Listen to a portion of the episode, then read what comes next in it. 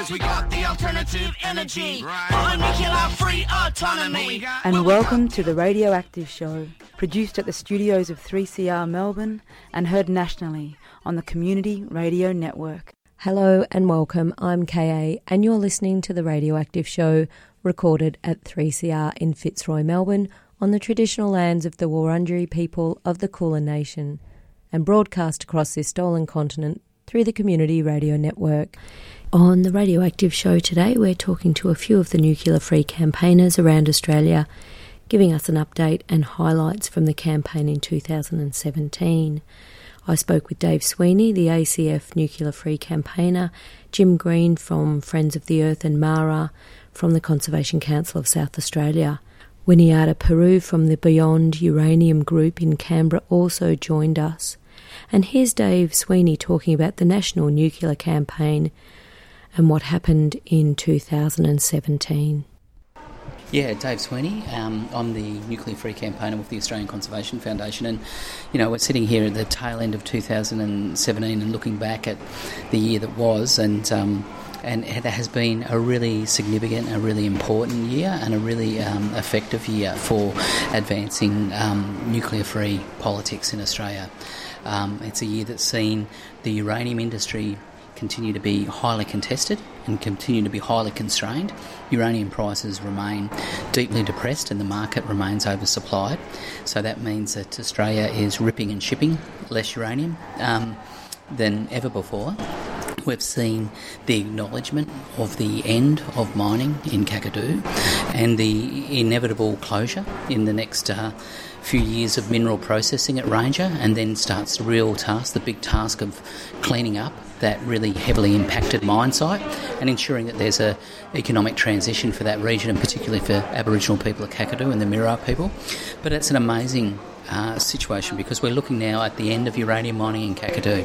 Koongarra's over, Jabiluka's stalled, Ranger's finished, so it's about to stop processing. Um, remarkable. We've seen uranium constrained in Western Australia. The election of a WA Labor government unfortunately didn't mean that there was a knockout blow and uranium was taken off the table, but it means that uh, is under real challenge and scrutiny, and there is a, a, a basically a ring fence going around the West Australian government to um, urge them to have the highest standards of transparency, review, assessment, and the highest regulatory approach. And that's really important. And in, in an age when the uranium market is not buoyant, um, those things are real constraints as well. Uh, we've seen the election or the re-election of a Labor government in Queensland, um, and they again pre-election reaffirmed that they're opposed to uranium mining, would not support or permit it to happen. So they've been elected now, so that's that door shut in Queensland to this toxic industry.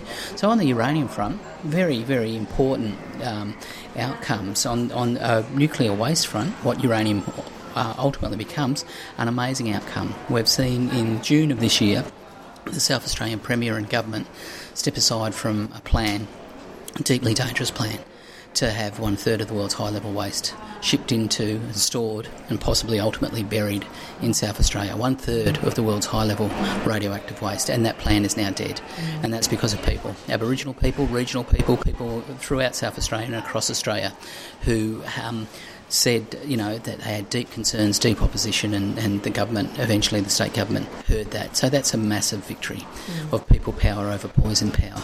We're continuing to fight um, against a really irresponsible federal government plan to dump our own Australian radioactive waste in unwilling communities in regional South Australia. We're working alongside those communities in the Flinders Ranges and the Eyre Peninsula to send a very clear message to Canberra to say no, and we'll be taking that forward in the state election context, which is in mid March 2018, and making it really clear for Adelaide to say no to Canberra's dangerous plan. So there's a whole range of, of things radioactive waste, uranium, and of course, another big ticket uh, item this year was an Australian initiative, 10 years old um, that, that grew out of community activism in Australia. Um, the international campaign to abolish nuclear weapons has achieved an international treaty to abolish nuclear weapons and was recognised and awarded with the Nobel Peace Prize. I've not long ago returned from Oslo, where I was there just for a week, and it was extraordinary. It was powerful, it was potent, it was emotional, it was a beautiful expression of, you know, from little things, big things grow. So you look at it on the domestic front, on a regional front, on an international front, we have curtailed and constrained this industry. We've contested this industry. We've supported people. We have given hope to people who are under the pump, and we have given hassles to people who are pumping. And um, that's they're good things. We are a strong step further down the nuclear free path in Australia this year. 2017 has been a great year, and very much looking forward to driving it home and taking further steps in 2018. You're listening to the Radioactive Show and my interview with Dave Sweeney, nuclear free campaigner at the Australian Conservation Foundation, about the highlights from the nuclear campaign for this year. And one of the biggest highlights of 2017, this year, is the win on a global ban treaty on nuclear weapons and Nobel Peace Prize. I asked Dave what the atmosphere was like in Oslo during his recent time as part of the International Campaign to Abolish Nuclear Weapons, or ICAN's group, receiving the Nobel Peace Prize.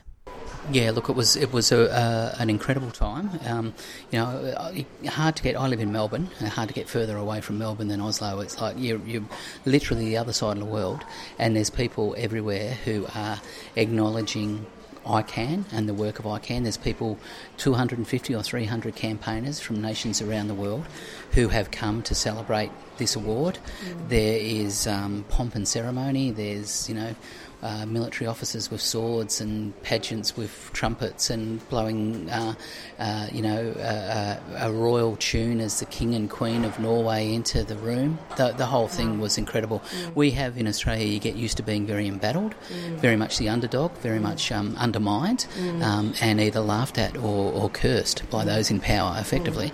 Um, and this was quite the opposite. This was like being feted and being uh, acknowledged and being thanked. It was quite extraordinary. The really positive thing was this idea, though, the ICAN idea came, like, it was launched in April 2007 in, in uh, the Victorian Parliament. That's only 10 years old. In that 10 years, it's gone from, you know, a, a crew that could have fit in a minibus, maybe even a Tarago, it's gone from that to uh, uh, 100 nations, more than 450 groups, organisations, partners in over 100 nations. It's developed and got approved an international treaty to abolish the worst weapons that we have on this planet, and it has been awarded with probably the most prestigious award in the world, the Nobel Peace Prize. Like, it's an extraordinary thing, and to, to know that it came from such humble beginnings in Australia, to see the degree of ownership around the world for it, to see how excited people were, how much hope people had, and particularly, you know, you've got Trump and Pyongyang, you've got nuclear weapons back on the front page, and we have an existential threat to the world. Everything we love, everything we value, everything we want and are could disappear. Mm. And so we've got to choose do we have these weapons or do we have our species and our planet?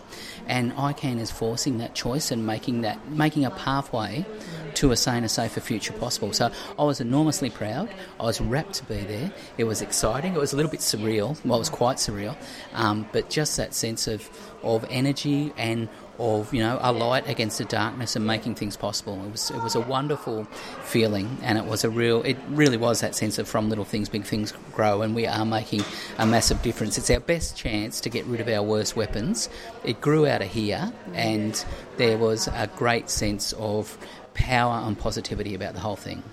You were listening to Dave Sweeney, the ACF's nuclear free campaigner, speaking about his time in Oslo as part of the ICAN group receiving the Nobel Peace Prize in this last week. You can learn more about ICAN's extraordinary work at www.icanw.org forward slash au forward slash.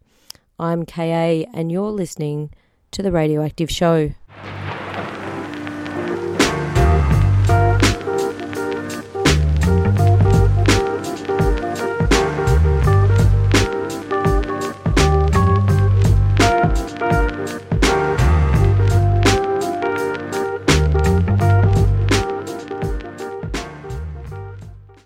Next up, I speak with um, Mara, who's the nuclear free campaigner at the Conservation Council of South Australia. Mara is talking about the highlights over the last 12 months with the radioactive waste dump situation in South Australia and where they're headed in 2018 with the campaign to stop the federal radioactive waste dump facility. 2017 has been amazing. At the start of the year, we were facing two radioactive waste dumps the federal um, national radioactive waste dump for low and intermediate level waste, as well as the state driven high level waste proposal. Now, that one's knocked off the head, so we've just got the one, and we didn't know that that was going to be the outcome at this end of the year. So people are very happy about that win, of course, but we're still facing the very real threat of the federal facility.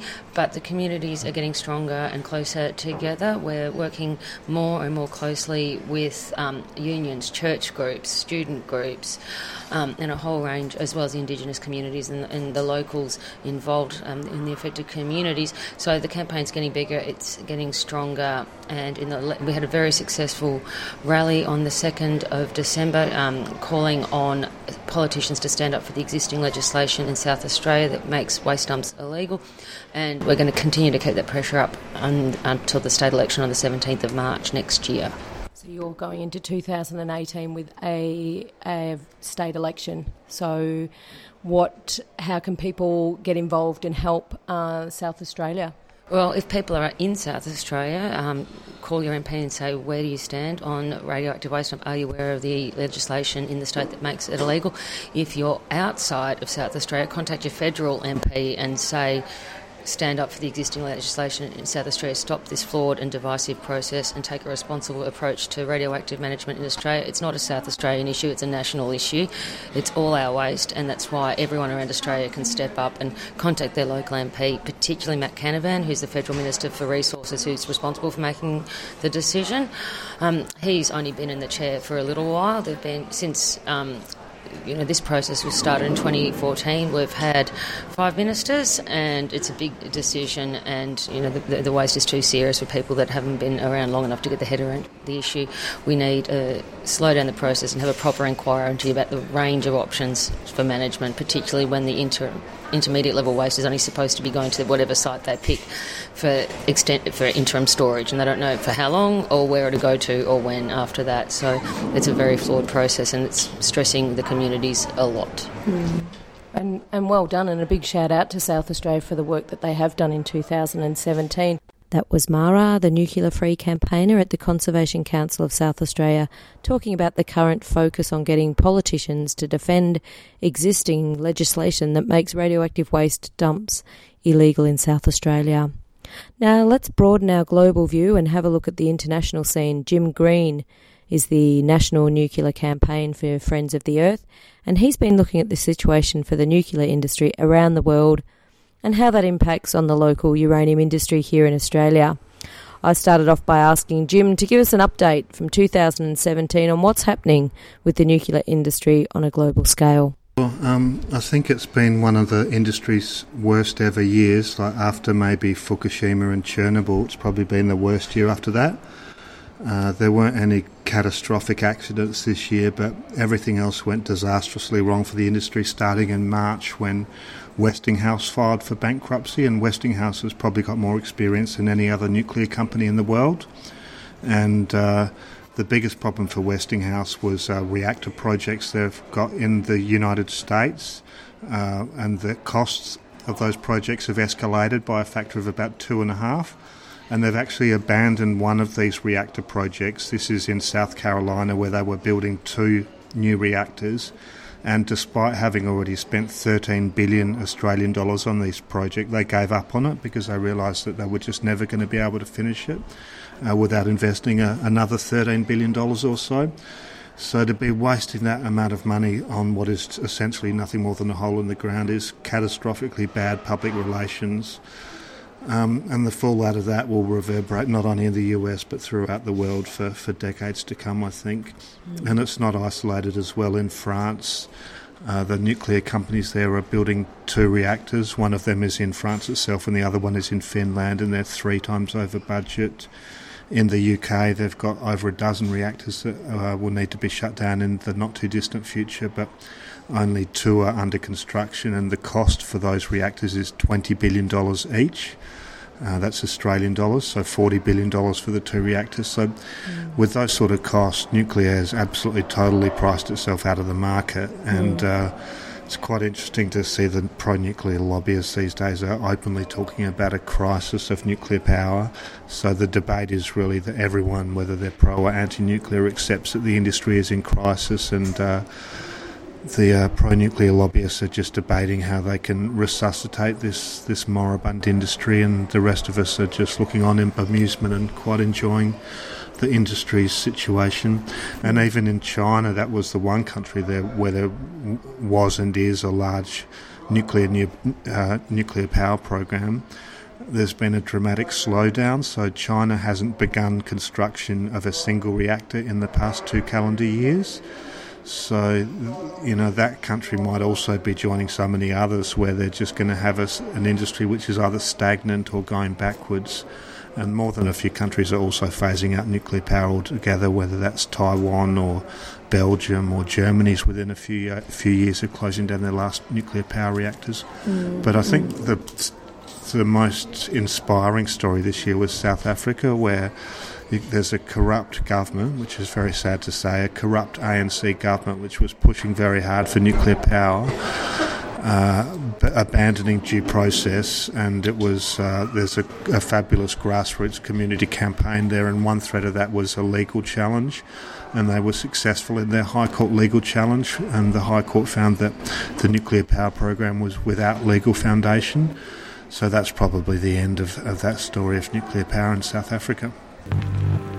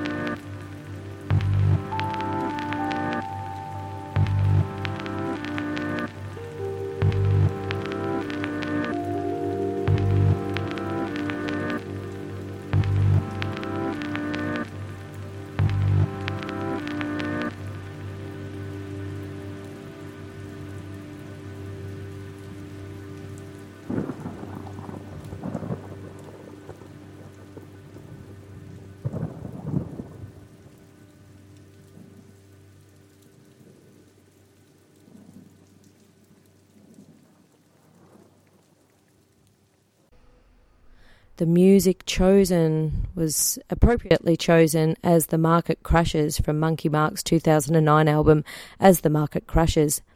We just heard from Jim Green, National Nuclear Campaign for Friends of the Earth, talking about the most inspiring story from this year um, from the South African government pushing very hard for nuclear power, but there was a fabulous grassroots community campaign. And one thread of the campaign was that they started a High Court legal challenge that was successful as the High Court ruled that the nuclear power program was without legal foundations. So that's pretty much the end of the nuclear power push in South Africa. Let's hear now from Winiata from Beyond Uranium, based in Canberra, that started up this year. Tēnā koutou, tēnā koutou, tēnā koutou katoa. My name's Winiata Peru. I'm Ngāti Porou Ngāpuhi, but I've been uh, involved uh, with uh, a family, uh, Wiradjuri family, and um, so I pay my respects to the Wurundjeri where we're sitting here now, Wurundjeri country, and I'm from Wiradjuri Ngunnawal land in Canberra, and um, yeah, we started up a, a group in um, Canberra beyond um, uranium, and um, the 15th of November in uh, 2016, actually, the um, there was our National Day of Action, and uh, Canberra did nothing. And, uh, um, yeah, even Wollongong did a protest about mm. uranium uh, the uranium industry, and uh, Canberra did nothing. So I thought, well, instead of complaining about it, just start something. So um, uh, rang a friend of mine, Kerry James, and um, Ryan also was interested. So we just formed a group and launched it. Um, I think it was March. Yeah, and uh, we had uh, some wonderful um, dancers, Spanish dancers. Yeah, and also trained them um, belly dancing, and elders came, and the embassy mob came, and uh, yeah, shared food stories.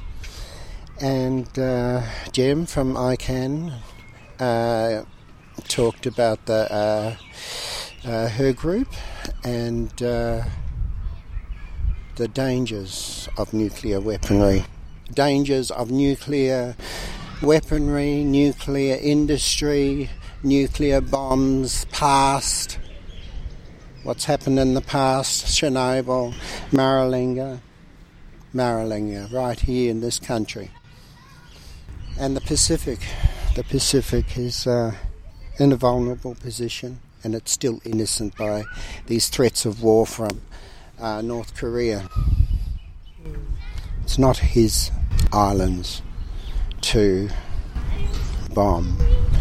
There's children that are growing up all over the world watching you. And um, yeah, so it all links in. But what's happening now with uh, the threat from North Korea, you know, that uh, missile is aiming at somewhere, and that should be illegal right now because uh, we haven't learned about the wars of the past from all the nations.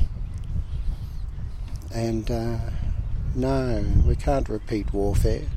But you see, this is a, a real selfish, selfish war because not only does it annihilate uh, humanity, but it annihilates the plants and the kangaroos, all the animals, and that's not fair. It's not fair anyway, we're uh, just going forward with our little group uh, in um, Canberra and uh, just having fundraiser information nights. And uh, our latest is um, just getting photographs with uh, a sign uh, Australia for a Nuclear Free Future and hopefully send it to the Prime Minister. The Prime Minister, who hasn't recognised or uh, paid tribute to the ICAN um, recipients of the Nobel Peace Prize. Well, that says it all. If a Prime Minister can't con- congratulate, um, especially in Parliament, yes, there's danger. There's danger in Australia. We can stop it here. If we're the biggest uranium uh, exporter in the world, We've got to stop it here and stop relying on on, uh, on others. Yes, we do need international support. I understand that. Just everyone to be as empowered and contribute to the anti-nuclear movement. Please uh, join a group and um, even uh, have fundraisers for the movement, uh, even in your own home money's needed for court cases and to challenge a, a huge force. It's a force that uh, it's an honour to uh, challenge. And uh, who knows the future? Who knows the future? But we've got to re- reclaim the future. Yeah, and uh, little groups unite. Uh, please come to the embassy 26th of January. There'll be a corroboree there, and then you'll probably find out other things that's going to um, happen at the uh, embassy during the year. Still uh, keep the fire burning for sovereignty, Aboriginal sovereignty, for justice, and for peace. I just got to keep on going and. Um, how long have you been at the embassy yeah, now? Uh, yeah, January uh, next year will be about 27 years, and uh, it's a great honour. I wanted to thank uh, my adopted mum, uh, Shirley Smith, Mum Shirl's better known as. Yeah, Wiradjuri uh, warrior. Yeah, she was one of the founding founding people of the embassy in 1972, and I wanted to find you know, thank her for saving my life, long story. When there was an occupation of Old Parliament House in 1992, yes, uh, I asked her if I could go down to the embassy. I was living, we were living in Sydney at the time, and I asked if I could go down and represent her. And uh, she said yes, and I said, uh, listen, I don't know anything about black politics. And she said, who does? Go down to the embassy and wash dishes, right? I can do that. So that's how it really started, and I'm still washing dishes. no. I'm sure you're doing you're doing way more than that. And that was Winiata Peru talking about the Canberra-based group Beyond Uranium. So for the next year, those in Canberra, watch out for some great events coming up as they'll organise an exhibition of Maru work and pictures from the Walkajura Walkabout.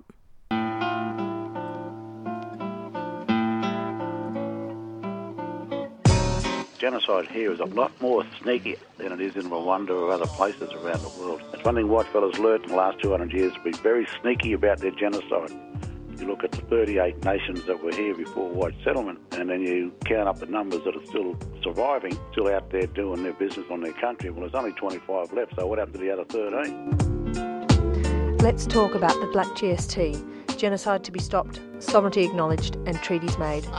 Tune in to Fire First every Wednesday from 11am till 12 midday on 3CR with Robbie Thorpe. News from the West is that for another year we've kept uh, the uranium in the ground and remain a nuclear free state.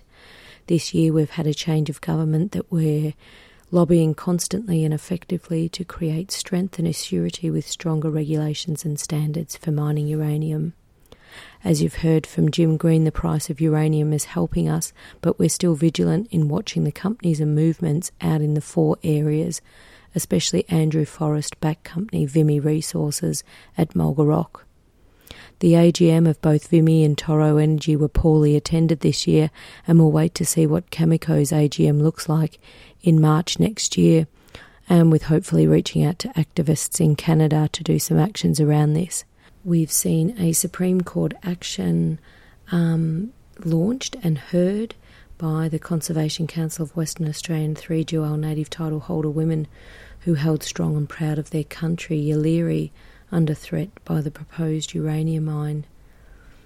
We're still waiting the outcome of this Supreme Court action, and we think most likely it'll be sometime early in 2018. We also expect the federal decision from Minister Frydenberg's office on Yeelirrie uranium project to be made very soon. And you can still support the court case by going to thechuff.org forward slash project forward slash Yeelirrie court case. That's all for this week's show, where you heard me, KA, speaking with Dave Sweeney, the nuclear free campaigner from ACF, Mara from the Conservation Council of South Australia, as well as Jim Green from Friends of the Earth and from Winiata, Peru, from the group Beyond Uranium in Canberra, giving us a national wrap up for 2017 with the Nuclear Free campaign. What an incredible year! Stay strong and go well. This show was recorded at 3CR Community Radio Station in what is now known as Fitzroy, Melbourne, but which has always been and always will be traditional lands of the Wurundjeri people of the Kulin Nation. You can contact the Rad Show on our email, radioactiveshow3cr at gmail.com, or look up our Facebook page under the name The Radioactive Show. Past episodes are available on the 3CR website. Just go to www.3cr.org.au forward slash radioactive. The track you heard on today's show was As the Market Crashes from Monkey Marc's 2009 album As the Market Crashes. Thanks for listening, and here's to a nuclear free future.